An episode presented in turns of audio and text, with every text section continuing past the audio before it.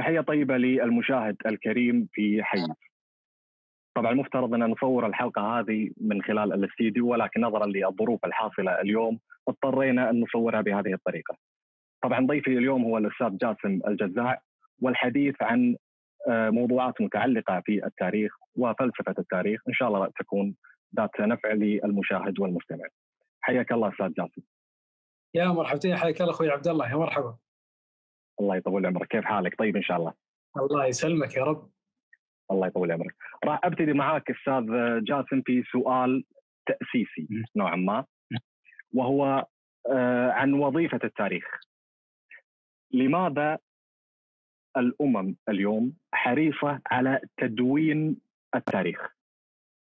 رغم أن في بعض آه، المفكرين يقول أن كل أمة لها تاريخ عريق هذا التاريخ يكون نقمة على هذه الأمة يعني لو, لو افترضنا أن آه، نأخذ هذه المقولة في الحسبان ونقول هذا التاريخ نقمة، لماذا هذه الأمة تدون هذا التاريخ؟ نعم. أول شيء عبد الله بسم الله الرحمن الرحيم، أنا شاكر لك هذه الدعوة وأنا سعيد بتواجدي معك في هذه الجلسة الحوارية التي سوف تكون بإذن الله تبارك وتعالى خفيفة على آه، السامعين. طبعا سؤالك يعني جوهري، يعني ما هي أهمية التاريخ؟ لماذا تهتم الأمم بالتاريخ؟ لو أقول لك يا عبد الله أن خمس المكتبه العالمية في بداية القرن العشرين كانت خمسها خمس المكتبه المعرفية العالمية حول العلوم كان خمس هذه المكتبة هي كتب التاريخ. كان التاريخ إلى ما قبل 100 سنة قبل ظهور الثورة التكنولوجية بشكل كبير وقبل ظهور بعض الوظائف وبعض العلوم التقنية الجديدة كان يمثل خمس المكتبة العالمية. آه، التاريخ بالنسبة للشعوب هو سجل سجل كبير للتجربة الإنسانية. دائما أقول أن الإنسان لا ينفك عن دراسة التاريخ شاء من شاء وأبى من أبى. بشعور أم بغير شعور؟ أنت عندما تريد أن يعني تستشير رجل معين أو حتى لو آه، تريد أن تصادق رجل معين تسأل عن تاريخ هذا الرجل. ما هو كلمة تاريخ؟ هو كيف كان ممارسات هذا الرجل في الماضي؟ بناء على التاريخ الماضي تحدد الآن مصادقتك لرجل من الرجال. فكيف بالأمور الاقتصادية، كيف بالأمور السياسية، كيف بالأمور الاجتماعية، كيف بالأمور المالية، فالتاريخ هو عبارة عن فلسفة دراسة الماضي لاستخلاص منه الفائدة. فلذلك لا ينفك مجتمع مجتمعات أو إنسان من البشر من دراسة التاريخ، لكن المقصود بدراسه التاريخ يعني يغلب على كلمة تاريخ هو آه، تاريخ الأنظمة، تاريخ السياسات، تاريخ الدول، آه، تاريخ الشعوب بالمجمل بشكل عام ليس تاريخ أفراد. آه، يعتبر نوع من السجل العام البشري يفيد في فهم طبيعة الإنسان، فهم طبيعة الدول، فهم كيف وصلنا إلى هذا الزمان، يعني الإنسان يتساءل كيف وصلنا إلى دولة مثل دولة الكويت؟ متى كانت نشأتها؟ الوالد والجد والجدة وجدك يا عبد الله كيف وصلوا لهذه الديار؟ وكيف أصبح كيف تغيرت حياتهم إلى حياتهم الآن؟ هذه كلها امور عبارة عن تجربة إنسانية. وكما قيل يعني فوق إن تجربة إنسانية يستفاد منها التاريخ عبارة عن لذة. قصص الماضي دائما جميلة حكايا الماضي آه، الأخبار القديمة ولذلك يعني فيها نوع من المتعة فيها نوع من الأنس ولذلك كان قديما الحكام وأيضا حتى الشعوب يقولون أن علم التاريخ هو علم شعوبي يعني حتى الأطفال يستمتعون بقصص الماضي فكيف آه، بمن أدرك أن التاريخ عبارة عن سجل كبير للبشرية فيها تجارب كبيرة يعني. ممتاز. أه طيب أنا هذا ياخذني أيضا إلى إلى سؤال مقابل يعني طالما هذا التاريخ متعلق في تجربة الأمم والشعوب مثلا هل ممكن أن تنحرف وظيفة التاريخ مثلا؟ نعم نعم التاريخ قد وظف يوظف التاريخ بناء على آه، دائما أقول أن من شروط كتابة. التاريخ أن يكون الإنسان الذي يكتب التاريخ يعني إلى درجة عالية من الانصاف، لا لا نريد واحد منصف 100% هذا مستحيل يا عبد الله. هذه إنسان يا عبد الله نجد كاتبا تاريخيا منصفا لأن الإنصاف في هذا المسائل يعتبر من ضرب الخيال. بمعنى أن الكاتب الإسلامي مهما كان يميل قلبه إلى المواقف الإسلامية الجميلة، والكاتب م. النصراني يميل قلبه إلى المواقف النصرانية، نقول ولكن مع ذلك ندعو جميع الأطياف، جميع التيارات إلى أن يكتبوا يكتبوا التاريخ بنوع من المصداقية، وإلا وظف التاريخ لخدمة بعض الآخرين الأشرار. ولذلك نجد ان كثير الطبقات الاجتماعية تؤرخ لنفسها آه، بتاريخ مغاير مكذوب أو في نوع من المبالغة، بعض الأنظمة السياسية تؤرخ آه، تاريخها السياسي بنوع من المغالطات ونوع من المبالغات وتظهر بنظرية الرجل العظيم ونظرية هيرومان آه، عندك كثير من الأمور يعني قد يستخدمها الإنسان لنوع من تحريف التاريخ. فالتاريخ قد يتحرك قد يتعرض لنوع من الانحراف في الكتابة حسب التوجهات السياسية، التوجهات الدينية، المنفعة الخالصة. يا عبد الله تخيل لما يأتي إنسان يريد أن يسترزق من نظام معين أو يسترزق من عائلة معينة أو أو مجتمع معين يبدأ بمدحه والثناء عليه وكتابة التاريخ يمجد هذا المجتمع أو تلك القبيلة أو تلك الأسرة أو تلك آه، الدولة، نعم التاريخ آه، قد يتعرض للتحريف قد يتعرض للمنفعة وإعادة آه، صياغة التاريخ من أجل المنافع الخاصة. فالتاريخ ليس بمعز عن هذا الأمر. بس أنا سألتك انه مش يتعرض إلى التحريف. أقصد انه هل ممكن أن التاريخ تنحرف وظيفته وظيفته اللي ذكرت؟ نعم أي. نعم صح. تنحرف. ليش لا؟ تنحرف. بدل ما يطلع حقائق يخبرنا بالأكذوبات. بدل ما يطلع الأمور الحقيقية يعطينا المبالغات. بدل ما يصورنا بصوره الرجل الخير بصورة خيرة يصور الرجل الخير بصورة شريرة. انظر إلى كتابات بعض الكتابات الاوروبيه تكلمت عن صلاح الدين بعضها لأن البعض الآخر كان منصف. صور صلاح الدين رجل دموي في حين أنهم كانوا بشهادة المؤرخين الأوروبيين في القرن في القرون الوسطى أنهم كانوا أشد دمويه وبربرية وهمجية أثناء فتحهم أو اقتحامهم لأقصى. ممتاز. طيب هل آه، من الممكن أستاذ آه، جاسم وهاب هل من الممكن أن نحكم على صحة مثلا آه، حادثة معينه مش حادثة يعني على صحة فكرة معينة مثلا أو فلسفة معينة أو دين معين هل ممكن نحكم عليه من خلال التاريخ؟ طبعا أكيد. شوف من الأمور اللي تدخل في الحكم على الأشخاص هي معرفة تاريخ الشخص اللي امامك لا مش الأشخاص. اكلمك عن كشخص كمنظومة شخصية. فما لك بتيار دين؟ أي. فما لك بتيار قديم جدا مر بأطوار وتغيرات عبر مئات وعشرات السنوات؟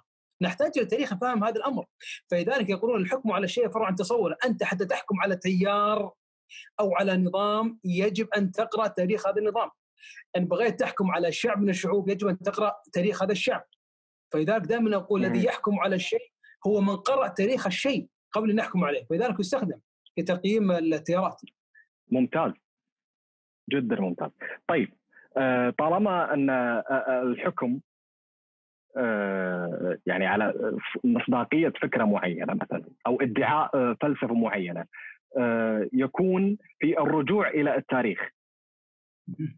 مثلا هل هل في مثلا أفكار معينة ادعت شيء؟ بوجهة نظرك ادعت شيء أو فلسفات معينة ادعت شيء مثلا آه، نبيل إنساني ولكن عند الرجوع إلى التاريخ يبين عكس ذلك؟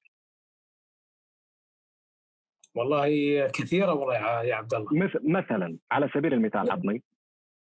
أعطيك مثل أنا أنا أكلمك عن ناحية شخصية يعني. أنا من الناس كنت أعتقد إن كنت أقرأ عن تاريخ المغول وأنا صغير يعني إن المغول كانوا همجيين المغول هم الذين هجموا على الديار الإسلامية اقتحمونا. فكنا نستذكر آه، ما حصل في سمرقند وفي بخارى أن سبحان الله بنظرية المظلومية. نحن مظلومين عبر التاريخ ومساكين وهؤلاء الهمج هم هجموا علينا. هل تعلم أن كان أن أن جنكيز خان كان على أرقى درجات التعامل السياسي ودرجات التعامل في العلاقات الدولية كان على أرقى الدرجات؟ وأن الدولة الخوارزمية في القانون الدولي تعتبر دولة مخالف للقانون بحيث أنها قامت بقتل قافلة تجارية ضمن معاهدات تجارية مع المغول وأن جنكيز خان حاول أكثر من مرة الوصول إلى نوع من المصالحة السياسية مع نظام الدولة الخوارزمية الإسلامية التي كانت تحكم المشرق الإسلامي. ومع ذلك آه، صدم جنكيز خان بوجود مجموعة من آه، أنا أسميهم بين قوسين الصعاليك الذين لا علم لهم في قضية الإدارة ولذلك الذين أفسدوا أو اسقطوا بخارى وسمرقند والدول الخوارزمية الكبيرة هم القادة السياسيون في ذلك الزمان. فلذلك نقول أن غيرت النظرة يعني أصبحنا الآن ننقم أكثر على الذين تولوا السلطة في ذلك الزمان.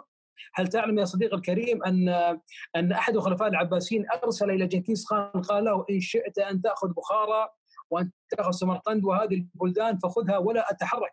فهي لك كأعطية. نوع من من وصول غير الكفاءه ذوي الكفاءة إلى السلطة.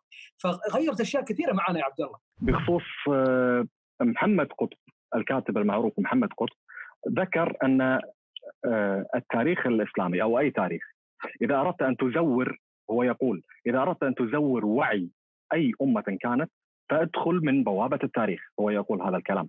فيقول إن أول المستشرقين أول من أول خطوة خطوها تجاه هذه الأمة الأمة الإسلامية هي إعادة صياغة التاريخ. على أسس أو على فرز طائفي على فرز فئوي طبقي على كلامه. يقول إن تم مثلا صياغه التاريخ على أساس أن الدولة الأموية في هذا الاسم، الدولة العباسية، الدولة العثمانية، الدولة مثلا الأموية في الأندلس، فهو يقول أن هذه الدول أصلا إذا أردنا أن نرجع إلى المفهوم الإسلامي للامه الإسلامية يقول هذه أصلا هي كلها تحت مظلة الدولة الإسلامية. يقول ما عندنا شيء اسمه دولة اسلام ما عندنا شيء اسمه دولة أموية ما عندنا شيء اسمه دولة عباسية. يقول كلها دولة آه كلها دولة إسلامية. يعني شنو رأيك بهذا الكلام؟ هل هو وجيه مثلا؟ هل تتفق معه؟ والله شوف عبد الله أنا أقول شغلة. إذا كان المقصود بالتسميات ما تسميات أعتقد إن التسميات الصلاحية يعني لما نقول الدولة الدولة الامويه يعني بمعنى الدولة تحكمها الأمويون. اللي كانت لهم السلطة السياسية، الدولة العباسيه الدولة حكمها العباسيون كانت لهم السلطة السياسية. الأسماء لا تؤخر ولا تقدم بالعكس يعني هي عبارة عن تعريف اصطلاحي. وإن كان المقصود بالبحث عن قضية الدولة الإسلامية بمفهوم الإسلام فكثير من المؤرخين هي دولة الرسول صلى الله عليه وسلم ودولة الخلفاء الراشدين. هي الدولة التي تمثل الإسلام والحكم الرشيد الحقيقي، أما بني أمية وبني العباس يعتريهم ما يعتريهم من هذه الأمور. صحيح. أما قضايا قضايا الاستعمار وقضايا الكتابه الاستعمارية وقضايا المستشرقين عفوا على كلمة المستشرقين لهم عدة سبل، أول سبيل هي الافتراء المحض، أما يأتي بافتراء محض ويضع في يعني الكتب التاريخية بأن الإسلام أو التاريخ الإسلامي كان فيه كذا كذا عبارة عن أكاذيب محضه أو يستخدم المبالغات على خبر اصله حقيقي لكن يزيد عليه مبالغات فيظهر بصورة غير جيدة. ومنها ما يستخدم بعض العيوب التي حصلت للأمانة يعني بعض الأخطاء ويضخمها ويقول شوفوا شلون أن أن أن أنكم في القرن الفلاني عملتوا إحنا أخطينا. ومردنا الكتاب والسنة هو الذي يحكم بهذا المسألة اذا اخطينا خلاص نعترف بهذا الخطأ. فهذه استراتيجية دائما الاعداء في كتاب التاريخ تاريخنا نحن يعني. امم ممتاز. لا بس هو يقصد بس أنا حبيت أوضح نقطة. هو يقصد ما يقصد التسمية بحد ذاتها. هو ما يقصد هذا. هو يقصد مثلا الأثر من وراء هذه التسمية على الوعي وعي الأمة. يعني هذا المقصد. يعني هذا الذي يقصده. فهو يعني يقصد إن هو يقصد أن مثلا الدولة الأموية ثاروا عليهم بنو العباس هو هذا اللي يقصده يعني يلعب على التناقضات. واصله بالعكس أنا أنا أشوف إنه تحول سياسي طبيعي في كل الدول ان كل دولة لها عمر معين، كل إدارة لها عمر معين، تسقط دولة وتأتي دولة أخرى، هو شيء طبيعي جدا، يعني مم. الذي عندما يأتي إنسان ويتكلم عن التسلسل التاريخي وتسلسل الأسر الحاكمة أو الدول الحاكمة كل الامم التي حكمت سبحان الله كلها كانت تمر عبر اعراق أو أو عوائل تحكم حكما ضمن حكم أو تغير الجمهوري هذا أمر جدا طبيعي. لكن نتكلم عن الممارسات. هل بنو أمية أحسنوا خدمة للدين؟ نعم في بعض الجوانب. لا نستحي من هذا الأمر. العباسيين كذلك نفس الشيء العثمانيين لهم جهود ولهم أيضا عيوب. لكن ما أتوقع أن التسمية هذه لها مآرب أخرى ونوع من لا لا بالعكس. أنا أشوفها عادية جدا. ممتاز جدا. طيب أحب نتكلم لو لو نتكلم شوية عن المؤرخ. أنت قبل شوي ذكرت بطريقة يعني خاطفة عن المؤرخين لكن إذا بنتكلم عن شخصية المؤرخ مين هو المؤرخ؟ أو مثلا مثلا اي من هو المؤرخ؟ أو من م... يعني أو ما هي الصفات التي ينبغي توافرها في المؤرخ؟ إحنا خلينا نعرف علم التاريخ بدايه علم التاريخ هو دراسة الماضي.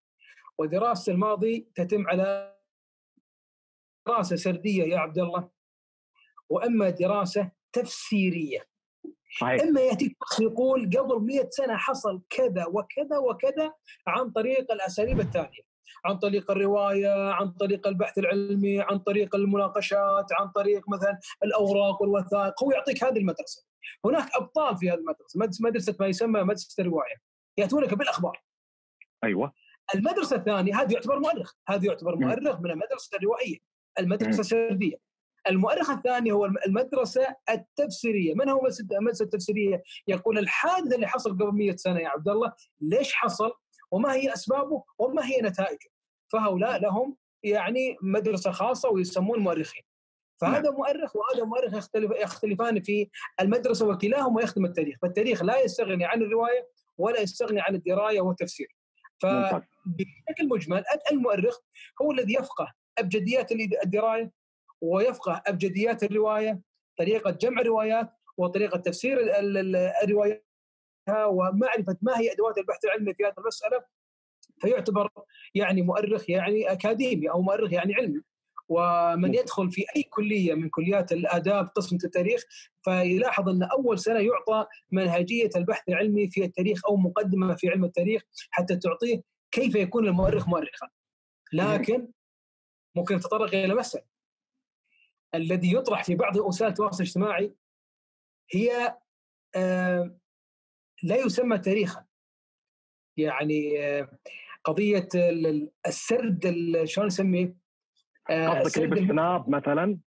السرد اللي حاصل اليوم؟ إمم نعم سرد مبتذل بمعنى لا يسمى مؤرخ لأن هذا لا يملك حتى أدوات البحث عن الرواية هو يأخذ معينة ذكرت وكذا ويطلق هذه القصة فالآن مع مع وجود الزخم في الكتب وزخم القصص وزخم الروايات وزخم هذه الأمور أصبحت المدرسة الروائية متشبعة، يستطيع أي إنسان يصل إلى أي رواية موجودة.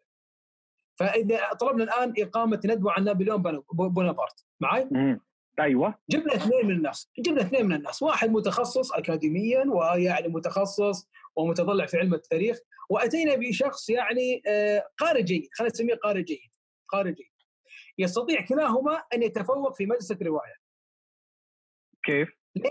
هو يذكرك اسم اسم نابليون بونابرت متى ولد؟ متى توفي؟ ما الذي حصل أيام نابليون بونابرت؟ الحملة الفرنسية على مصر، ما الذي حصل أيام الحملة الفرنسية على مصر؟ كم مدتها؟ ثم رجوع.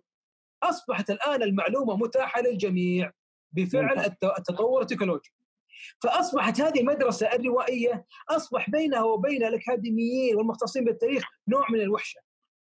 نوع من الوحشة من أي واحد من هب ودب قام يتكلم هنا في مزلق في المدرسة الروائية لا يعرف الذي يدخل في هذه المدرسة من غير المتخصصين لا يعلم من أين تستسقى المعلومات من أين تؤخذ المصادر من أين تؤخذ المعلومات فيأخذ معلومة مش حالك وهذا حاصل يقع فيه كثير من الناس. وأنا من أنا شخصيا قد وقعت فيها في فترة من فترات العمر يعني تطورنا في قراءة التاريخ وعرفنا المصادر القوية والمصادر المصادر الأولية والثانوية وما هي أنواع الكتب والوثائق العلمية والمراجع. اعترف بهذا خطا يعني كنا نأخذ من مصادر يعني غير غير موثوقة في الإنترنت. فهؤلاء يأخذون هذه القصص ويدون الآن أصبحت اللعب, الآن على المدرسة التفسيرية. هنا يكون المؤرخ الحقيقي. أنا ما أبيك تذكر رواية حصلت قبل 100 سنة، لكن إذا كنت مؤرخا حقيقيا فاذكر لي تفسير هذا الأمر سياسيا واجتماعيا واداريا. ولذلك لما تذهب إلى الدراسات الحديثة في علم التاريخ في خاصة رسالة الدكتوراه والماجستير عبد الله والبحوث المحكمة تجد أنهم يلعبون على قضية المدرسة التفسيرية، مثلا المنهج الاقتصادي في الحروب الصليبية، النمط الإداري المتبع في إبان الحملة الفرنسية على مصر، النهج آه، في آه، المراقبة أو مثلا النهج المالي طبيعة الطبقة الطبقة المجتمعية أيام المماليك. النظم السياسية المتبعة. فتجد إن هذه الأسماء هي اللي تحرك العلم. ولذلك أنا بالنسبة لي أنا أصبحت ميالا لمدرسه التفسيريه أكثر من الروايه قد يعتريها ما يعتريها من من الغبش. ولذلك كان الأكثرون من من, من أصحاب هذه المدرسة يا عبد الله مثل عندك الطبري العمدة في التاريخ الإسلامي ككل يعني كان يقول يا جماعة الخير أنا ما لا جامع خذ روايه وما حصل طبق فيها قواعد النبوي طبق فيها قواعد تضارب الروايات واستخلص منها الروايات الصحيحة. يأتي إنسان ما يعرف هذا الأمر يأخذ أي رواية. طيب ممتاز. أنت ذكرت نقطة أن المدرسة التفسيرية هي يعني يعني هي المعول عليها اليوم صح؟ عدل؟ إي نعم إي نعم. إي نعم. زين مو... لأن المعلومات الحين صارت مشاعة. قبل هذه ليش قوية؟ قبل ما كانت متاحة. يعني أنا الحين بقرأ عن تاريخ بني أمية تخيل ما في إنترنت ولا كتب ولا شيء. طيب. أذهب إلى رجل في أقصى البلاد عنده المعلومة هذه. ممتاز ممتاز. مو هذا مو مو المدرسة التفسيرية. هنا تأخذنا على هذا السؤال. من هو المؤرخ وما هي الصفات التي ينبغي؟ بس قبل لا نجاوب على هذا السؤال ألا تجد أن هنا تكمن خطورة آه نقدر نقول تزوير التاريخ؟ إذا كانت المدرسة التفسيرية لما يعطيك مثلا رواية معينة أو حادثة معينة يوثقها هذا المؤرخ ولكن آه، يفسر مثلا هذه الرواية بطريقة مثلا خلينا نقول آه، مؤدلجة مثلا. نعم صحيح. صحيح؟ ألا تجد أن هذا مثلا يشكل خطورة أيضا على مثلا وعي المتلقي؟ ممكن أني أنا آه هي عبد الله عبد الله الخطورة إذا تم الحكم على رواية خاطئة. لا اتفقنا مثلا على رواية خاطئة بالأساس فرضا أوكي إذا كانت الروايه صحيحة هنا أي. ترجع إلى طبيعة الق... طبيعة المؤرخ أعطيك مثال. في مؤرخ أنا أقول شغلة قلت في بداية الجلسة ليس م. ليس لا يوجد هناك مؤرخ منصف تماما 100% أكيد طبعا. آه، فاهم كيف؟ ما في منصف يعني. أنا بالنسبة لي لما أتكلم لما أتكلم عن الحروب الصليبية أظهر كل عيوب الحملة الصليبية.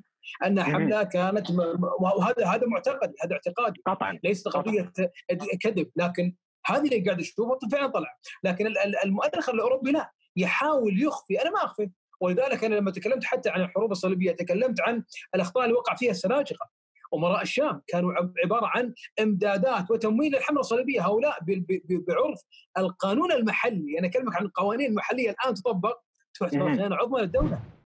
يحاكمون. أنا من الناس لو كنت موجود في ذلك الزمان طلبت من الخليفة في بغداد إحالة جميع أمراء السلاجقه في الشام إلى الحكم وإلى القضاء بتهمة الخيانة العظمى للدولة. فلذلك في في لما في ضبط قانون اليوم. ضبط قانون اليوم. طبعا ذاك القديم طبعا يعتبر ردة وكفر عند هؤلاء مساندة الكفار على المسلمين. أه تقول مثلا ممكن خطورة المدرسة الروائيه أن ممكن الواحد يأدلجها هو صحيح. لما أجد أنا رواية تناسب ما أمتلك من ميول. شيء طبيعي اقدمها على الروايات الأخرى. لكن أنا منصف. إذا أنا احاول اكون منصف أقدم هذه الرواية وأشوف الرواية الأخرى اللي تعارض الميول إذا أنا رجل منصف أقول لا مهما كان مهما كان يجب أن أكون منصفا محقا في كتابة التاريخ فهذه الرواية وإن كانت تناسب ميولي وانطباعي عن دولة معينة وعن رجل معين إلا أن الرواية الثانية رواية تعتبر من مصادر حقيقيه وصحيحه يجب أن نعترف بأن هذه الرواية أن هذه الدولة وهذا الشخص قد أخطأ في هذا المجال. وعلى. فكرة دائما أقول في دائما أقول في محاضراتي أقول والله الذي لا إله إلا هو أستطيع أن أجعل من الشيطان ملائكيا. الله أكبر. إيه عبر التاريخ اجعله يعني طبعا. أنا أقول شغلة حتى حتى إبليس يعني بعض اللي كتبوا كتبوا عنه أنه يعني كان لم لم يرضى أن يسجد لآدم يعني انت تكلمت عن النقطة هذه ما تكلمت عن قضية الأمر الالهي المباشر أوامر الله عز وجل اذا كانت مباشرة مفهومة يجب أن يكون هناك نوع من الردود يعني في ذلك التاريخ في نوع من الخطورة. أستطيع أن أجعل من الشيطان ملائكيه ممتاز. طيب آه لو مثلا تمشي لي آه بشكل سريع مثلا على أهم الصفات التي ينبغي توافرها في المؤرخ طالما أنت ذكرت مثلا المقدمة الطويلة أول شيء أي. أول شيء المعرفة العلمية. بشكل مختصر ابو المعرفه العلمية يعني يعرف أي. مصادر مصادر العلم يعني يعرف ما هو علم التاريخ يعرف ما هي مصادر علم التاريخ يعرف ما هو أقسام علم التاريخ يعرف ما هي آه، المصادر سواء الأولية أو الثانوية يعرف الفرق بين المصدر والمرجع يعرف كيف يتعامل مع الأدوات التاريخية والمصادر مم. يعني مع احترام الشديد مع كل احترام الشديد مستحيل تسوي بحث علمي تاريخي من كتب يعني من تباع في ما ودي نسميها يعني ألفها غير مؤرخين كتب مشهورة يعني أكثر انتشارا. الأسرع أكيد طبعا. أعظم 100 أعظم 100 أعظم كذا. هذا ما يعتبر آه. كتاب تاريخي مع احترام شديد يعني. طبعا آه والكتب اللي, اللي ألفت على نمطية مثلا يعني الكتاب الساذجة. آه أبطال الإسلام شنو أبطال الإسلام حتى؟ يا عمي أكثر أبطال الإسلام عليهم أخطاء. أخطاء إدارية وأخطاء منهجية. صلاح الدين أنا قاعد أقول صلاح الدين أتقارب يراه بحبه أخطاء إدارية منها ورث عياله. ورث مقسم المملكه إلى ثلاثة أقسام. صار في تناحر. أحفاد صلاح الدين سلم القدس مرة ثانية. فلذلك يعني تقرأ من مصادر يعني موثوقة تقرأ من مصادر فيها نوع من الإنصاف فيها نوع من من التحليل. ولذلك سبحان الله كثير من الناس يدشوا في موضوع التاريخ كنا نقرأ من كتب معينة قرانا من الكتب الأخرى تهتم بالتحليل بالروايات في قضية الفهم والمعالجة. تغير كثير من آرائنا. تخيل عبد الله فلذلك من الأمور اللي يحتاجها المؤرخ معرفة علم التاريخ ومعرفة المصادر والمراجع وكيف يتعامل مع أدوات البحث العلمي وكيف يقرأ التاريخ. وكيف يقرأ التاريخ. اي نعم ويعرف هذه الأمور مع الإنصاف والامانه العلمية ومع التجرد أنا قاعد أقول محاولة التجرد الامانه طبعا. العلمية على قدر المستطاع عدم التحيز قدر المستطاع أنا قاعد أقول ليش قدر المستطاع؟ لأن ثبت فعليا ما في شيء اسمه غير غير متحيز، الكاتب أكيد. الإسلامي يتحيز القضايا الإسلامية. الكاتب المسيحي المسيحية، لكن نريد بالمجمل يكون كتابه عادله، ولذلك شوف كتابات مثلا جوستاف آه، لوبون لما تكلم عن آه، مدح الفتوحات الإسلامية يعتبر آه، يعتبر نوع جيد يعني من المستشرقين اللي فيهم نوع من العدالة. ممتاز جدا. طيب آه هذا ياخذني أيضا إلى السؤال آه الرئيسي في الحلقة. يعني إحنا وصلنا تقريبا إلى الختام. والله هو الاسئله قبل هاي مو رئيسية عبد الله. شلون؟ السؤال الرئيسي.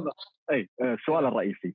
هل تعرض التاريخ الإسلامي؟ طبعا نبي نمر بشكل سريع أبو وهاب قدر الإمكان لأن الوقت ضاق عندنا. هل تعرض التاريخ الإسلامي إلى هذه العملية عملية التزوير؟ نقصد بالتزوير مثل ما تفضلنا الشرح اللي ذكرناه قبل شوي مثلا اللي هو مثلا ذكر الحادثة بشيء من المبالغة أو تضخيم أو ذكر حادثة أصلا ما لها أصل واقعي أو ذكر حادثة مثلا تجميلية لبعض الأعمال الإجرامية التي فعلوها مثلا شخوص من التاريخ، هل التاريخ الإسلامي أكرر هل التاريخ الإسلامي تعرض لعملية التزوير؟ أوه كثير جدا. يعني بنسبة عطني. ما في نسبة معينة. التاريخ لا يخلو من التزوير أعطيك مثال. آه يقال أول عملية تزوير خاصه الوثائق التي يعني الوثيقة تعتبر مصدر من مصادر التاريخ. قطعا. صحيح. الوثيقة السياسية والوثيقه التجاريه تعتبر مصدر من مصادر التاريخ أول من تعرض التزوير آه سيدتنا عائشة. يعني عندما زور كثير من الناس على لسانها امتعاضها من سياسة عثمان بن عفان في الإدارة. فعندما حوصر عثمان بن عفان عندما قتل قال والله ما أخرجنا يا أم المؤمنين إلا أنت. قالت أنا؟ قالوا نعم أنت. قد جاءتنا كتب مختومة باسمك أنك يعني تقولين عن عثمان كذا وكذا وكذا. بعض الطوائف الأخرى ثبتت هذه الوثائق وهذه الرسائل كإثبات علمي على نقمة عائشة آه، زوجة الرسول صلى الله عليه وسلم على سيدنا عثمان. يعتبر نوع من أنواع التزوير. آه عندما قام أحد أحد عندما قام أحد اليهود بأيام أحد الخلفاء العباسيين. آه، أتوقع أن الخطيب البغدادي تكلم في هذه المسألة هو الذي فصل. أحد اليهود دخل على هو حاخام كبير من آه، رؤوس اليهود في بغداد. دخل وقال الأرض الفلانية في آه، خيبر هذه لنا. قال كيف؟ قال لدي كتاب مؤرخ القرن الأول هجريا أن الرسول صلى الله عليه وسلم عندما كتب فتح خيبر آه، آه، أثبت لجدي هذه الأرض فأعطاه الوثيقة، الوثيقة ترى مختومة وأوراق وختم الرسول صلى الله عليه وسلم ووثيقه صجية. فبناء على هذه الوثيقة التاريخية أراد ان يفصل قرار. عرضها على الخطيب البغدادي فراح الخطيب البغدادي هذه الوثيقة قال هذه وثيقة مكتوبه وضرب بها وجه هذا اليهودي. قال كيف عرفت؟ قال أول شيء انظر إلى أسماء الشهود من الصحابة. أحد الصحابة اللي شاهدين كان ميت سنة خمسة وفتح خيبر كان سبع الهجرة. قال كيف شاهد؟ وثاني شغلة معاذ بن سفيان آمن يوم الفتح سنة ثمانية وخيبر سنة سبعة. فهذا الكتاب مزور ومكتوب بطريقة معينة حتى يخدم فيها الناس. إذا هذه الأمور مزورة فالتاريخ تعرض للتزوير يتعرض للتزوير يتعرض للكتابات الزائدة للكتابات ولذلك في في في التاريخ الإسلامي خاصة في التراث الإسلامي عبد الله نجد أن هناك كتب كثيرة لا يعرف من مؤلفها. لمؤلف مجهول لمؤلف مجهول. كتبت بطريقة غريبة معينة. من هذه الكتب يعني في كتب تتكلم تكلمت عن ممارسات سياسية أيام المماليك يعني مثلا يعني مثلا. الذي الذي ممكن خايف. ممكن إخوان الصفا أيضا. صحيح؟ اي نعم إخوان الصفا قد تكون يعني مكتوبة من قبل أناس آخرين. فلذلك التاريخ تعرض التزوير تعرض. لكن أقول ما هو التزوير؟ إما إما آه، إدخال شيء لم يكن موجود وإما تعديل على أمر موجود وأما إظهار وتخصيص الأمور السيئة. فهذا يعتبر نوع من أنواع طبعا أول نوعين هو تزوير محض أما النوع الثالث يعتبر نوع من التركيز على السلبيات. ممتاز لذلك إن آه، أحد المستشرقين آه، تذكرت آه، نقطة معينة أحد المستشرقين والله نسيت اسمه أمانة لكن قال إذا أرادت الأمة الإسلامية أن تفتخر بشيء قدمت أو قدم قدمت إلى الحضارة الإنسانية بالمجمل فيكفيها افتخارا في علم علم مصطلح الحديث. لأن علم مصطلح الحديث هو العلم الذي يصون رواية النبي عليه أفضل الصلاة والسلام بحيث انه لا يتطرق إليك شك بأن هذه الرواية فعلا ثبتت عن النبي عليه الصلاة والسلام. آه وأيضا إيه، نعم. وأيضا يحضرني بعد آه قول الأستاذ الكبير الدكتور آه راغب السرجاني.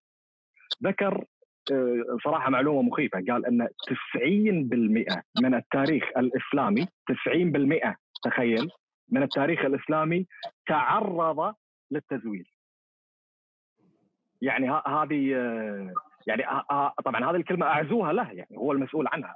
هو يقول 90% أنا أقول لك شغلة. عبد الله أنا ضد الأرقام. ضد الأرقام.